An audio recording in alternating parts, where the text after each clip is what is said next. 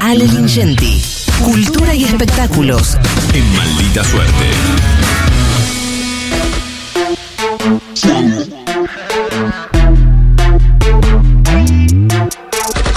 fuego, fuego, fuego, fuego, fuego. El que no tiene coraje no es mi compañero. Fuego, fuego, fuego, fuego, fuego, fuego. Él y ella son fuego, panache, fuego. Fuego, fuego, fuego,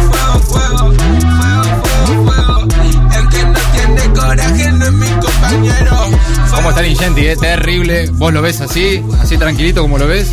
Y esto lo está bailando ahora. Entrada a la noche en España. Ale Lingenti, ¿cómo te va? Buenas tardes. Hola, buenas tardes Matías, buenas tardes a todos. Eh, primero quiero decir Ay, que qué este seriedad. Peque 77, Sí. Sí.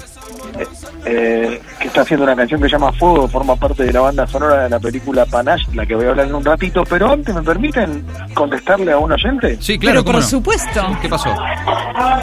No, yo lo que le aconsejaría al amigo de Floresta, que es hincha de Chicago, que con un solo movimiento que es cambiar de equipo, Ah. hacerse hincha del Boys, lo soluciona. Ah. Podría Mirá. hacerlo Que fácilmente. ¿no? pasaría, sí. pasaría, pasaría de ser, además cambia también la, la situación familiar, pasa de ser hijo a padre. ¡Terrible! ¡Me encantó! Ah, uy, Ale Lingenti, faltaba. claramente hincha del Boys, ¿no? Estamos de acuerdo. Por supuesto, Sin soy duda. vitalicio. Vitalicio hincha del Boys. Eh, Vitalicio, socio vitalicio, me hicieron socio cuando nací. ¿Qué va? Ah, Ah, muy ya sos vitalicio. Mirá vos. ¿Cómo es esto? De, ¿Existe de verdad? Existe de verdad, sí, vitalicio. Para Claro, toda la vida. Desde claro. pibito hasta para toda la vida. Ay, no sabía que existía ahora, eso. ahora vamos a hablar de, de la película y todo. Eh, ¿Lo seguís All Boys allá desde España? Claro, por supuesto, veo todos los partidos gracias a Roja Directa, gracias a Roja Directa. Vamos, Roja Quiero Directa. agradecer también, Que no nos falte nunca, ¿no? eh, aprovechar, sí, que no falte nunca fútbol libre y Roja Directa. Es lo que Y utilizan sí, lo veo todos, ¿no? siempre. Sí, para no Y estoy muy en contacto, muy en contacto con, con toda la cultura de Alboy porque obviamente si sigo en Instagram a los hinchas, al, al- al Instagram oficial, al club, no, estoy muy atento, soy, soy, quiero mucho bueno. ese club. Pero jugué, al fútbol en ese club. Ah, jugaste al fútbol. Ah, a- atención que me, me, me comentaron Esperá. que Ale Lingenti juega bien a la pelota, juega bien al fútbol. Es un buen jugador de fútbol, es así Lingenti, usted lo puede confirmar. Sí, bueno, me defiendo. Sí, digo, lo que dicen los que muy juegan bien. Juego muy chiquito. Sí, sí. Eh, Mirá. Tengo Claro. 54 años, estoy como, digamos, en una situación dramática. ¿no? Pará, ¿y no, no, ¿no hay en Madrid una filial de All Boys? ¿No estamos para poner la filial All Boys en Madrid?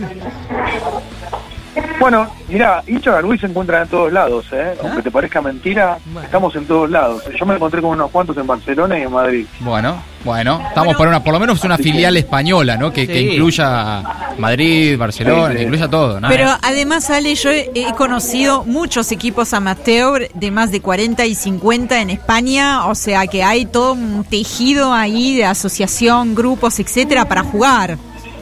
Te tiró a la mierda. Sí, sí, igual yo cuando me refería a una situación dramática decía en general, no solo por el fútbol. Pero bueno, No, no se te ve tan mal, ¿eh? No se te ve tan mal. No es así, Pasándola Ale. muy bien, recorriendo España. eh, el Señor de la Noche, ¿no? Hemos descubierto acá un, un personaje. Pero escuchame una cosa, Lingenti. Eh, se escucha ruido ahí de fondo. ¿Dónde estás? Eh, estoy, digo, hoy hoy que estas salidas siempre las hacemos con temulas, los oyentes hacemos móviles que siempre se escuchan un poco más desordenados porque Sí. estamos en la calle, como hoy, por ejemplo. Sí. Y esta columna de vela debería haber hecho de mi casa, pero justo tenía una entrada para ver a Dean Wareham, que es un Claro. músico de Nueva York. Tenía la entrada desde, el- desde febrero y no vino por el por el puto COVID. Sí.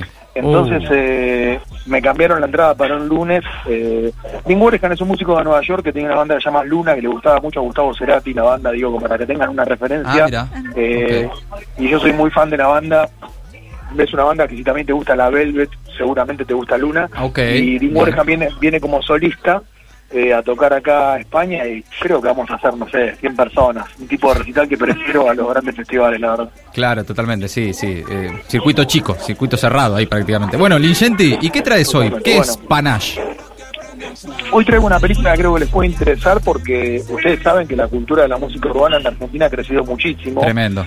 Eh, y sobre todo lo que me parece que es un, capaz que es un lugar común lo que voy a decir, pero me da la impresión de que es un, es un medio de comunicación y un medio de expresión para las clases populares que no existía tanto antes. O sea, em, como que se encontró para canalizar una cantidad de necesidades y de vivencias una música, que es esta música urbana, y está lleno de artistas que hoy surgen de las clases populares.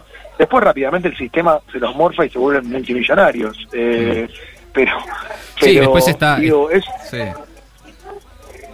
sí, No, digo, después está Diga, diga. En, en- en la personalidad de cada uno eh, de, de sobrevivir a todo lo que ocurre, ¿no? Más allá de la guita, de todo lo que pasa, ¿no? Eh, cuando- porque se han vuelto realmente fi- figuras eh, de reconocimiento mundial en, en- en meses, ¿no? Yo, yo no me quiero poner dramático, pero cualquier persona que accede a la Sí. fama y al dinero y se resiste termina como Kurt Cobain. O sea, Claro. eh, en general es muy difícil, es muy difícil mantener una línea cuando, cuando un, digo, Duki hace cuatro años eh, era un pibe normal y hoy es multimillonario. Sí, sí, no, no debe ser Entonces, fácil. eh, sí. Es difícil, es difícil. Bueno, eh, la, la película esta eh, no habla de eso. eh, como te decía, la escena de la nueva música urbana creció exponencialmente en los últimos años. Es un fenómeno internacional, pero en la Argentina tiene como características muy particulares porque es una cultura como en ebullición. Eh, está lleno de artistas independientes y muy jóvenes, sobre, todo que hablan de su vida cotidiana a través de estas rimas. Eh, ustedes conocen las peleas de gallos, etcétera. Todo el mundo del rap, Sí. ¿no? Todo el mundo de la música urbana en la Argentina. Y Sí. Panaya es como el primer reflejo serio y consistente de, de ese mundo en el campo del cine argentino. Eh, hay un montón de raperos que la gente que conoce la escena los va a conocer, como Homer el Mero Mero, eh, Real Valesa, Lautaro LR, Esteban Elás, Dani Riva, Peque 77. Bueno, son nombres Mm. que capaz que la gente que, que no está familiarizada no le suenan, pero son nombres importantes de esta, de esta escena.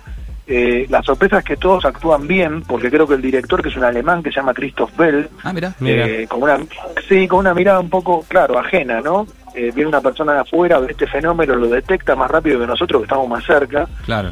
y hace una película sobre esto eh, y creo que le pidió a los pibes que, que sean lo más reales posible los hizo hablar en su propio lenguaje los hizo moverse corporalmente como se mueven ellos habitualmente entonces la película funciona Eh, si ustedes vieron Eight, Eight Mile tiene un montón de puntos de contacto no con esa película protagonizada por, por Eminem La de no sé si Eminem. la han visto Claro, sí, sí, sí, sí. O sea, va, va en esa línea, ¿no? De, de relatar, eh, de relatar una escena, pero sin, sin contarla desde afuera, porque si eh, la actúan los propios pibes que, que son parte de eso, eh, y además les pide que sean ellos, eh, no, no viene a ser un documental, ¿no, Lingenti? O sea, no es estrictamente un- un- No. una mirada documental. Es una fic- es una ficción. Lo que pasa es que el director es lo suficientemente inteligente como para, Claro. incluso cuando es ficción, eh, por ejemplo, armar una escena en la cual dos personas tienen que decir algo y se lo dicen, digamos, en una, una especie de pelea, en una riña de, de freestyle, ¿no? Claro. Entonces, eh, eso facilita las cosas porque hace que los que los artistas estén o están más familiar- familiarizados con, con esa técnica y con, y con claro. ese con ese rollo. Claro, con ese lenguaje. Eh,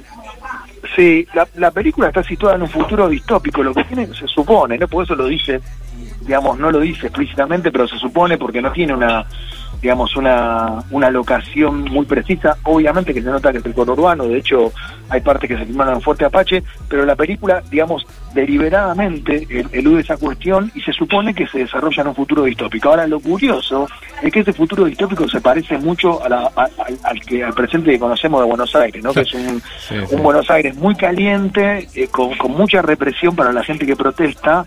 La película tiene un costado político, Claro. eh, es una ciudad atravesada por una crisis económica muy profunda y por mucha desigualdad, y eso la película también lo refleja muy bien. Sí, esa suele Eh, ser últimamente una particularidad de todo tipo de series y películas distópicas, que es que imaginan un futuro horrible y es muy difícil imaginar un futuro más horrible que este presente, ¿no? Entonces, eh, te, te- te- te muestran cosas eh, que, que podrían ser lejanas y después vas a la realidad y son cosas que están pasando, ¿no?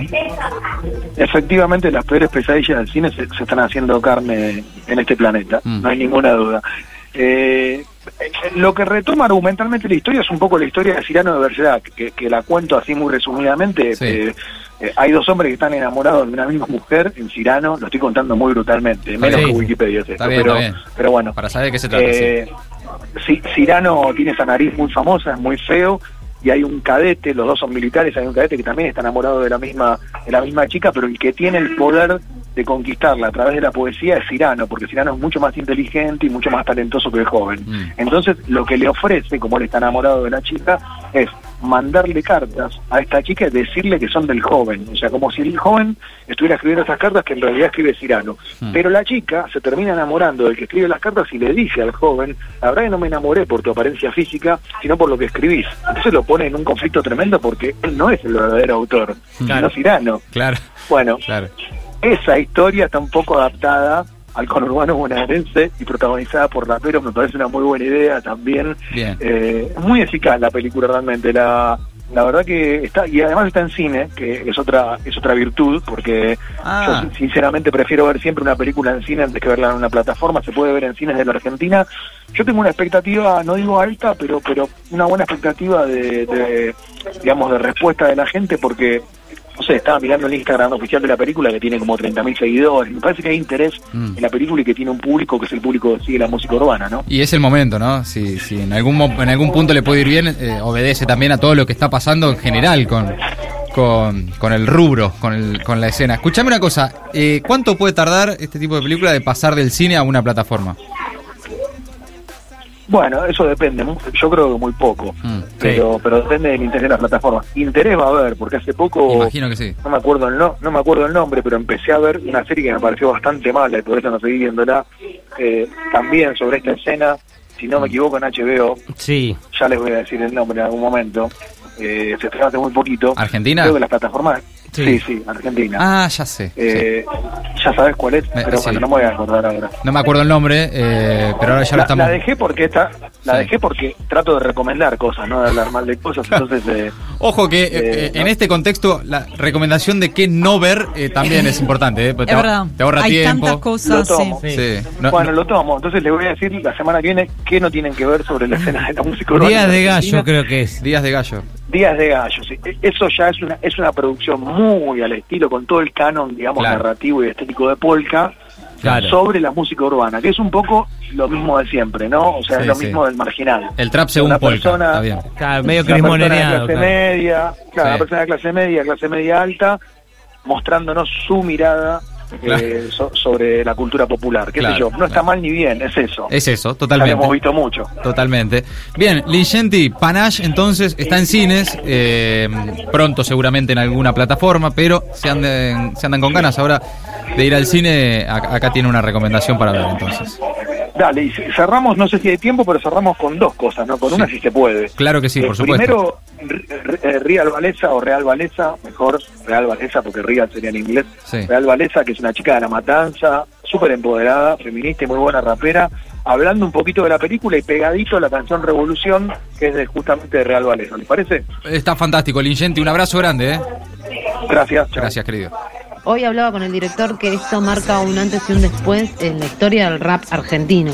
No sé en el cine, le decía yo, pero en el rap eh, va a ser un antes y un después porque si bien ya la escena está creciendo un montón exponencialmente desde hace, hará cinco años atrás, en los eventos de rap no había nadie, el mismo público eran los raperos que rapeábamos después. Y hoy en día, después de, de las batallas de freestyle y de tantos exponentes que la están rompiendo en todo el mundo, el rap y el trap argentino es reconocido y, y muy valorado en todo el mundo. Entonces, nada, esta es la primer ficción cuyos actores somos raperos y creo que es algo que le aporta un montón a, toda la cultura, al arte en general y también a que otras personas eh, conozcan un poco del ambiente, de lo que se vive eh, en, el, en el rap y en la cultura urbana.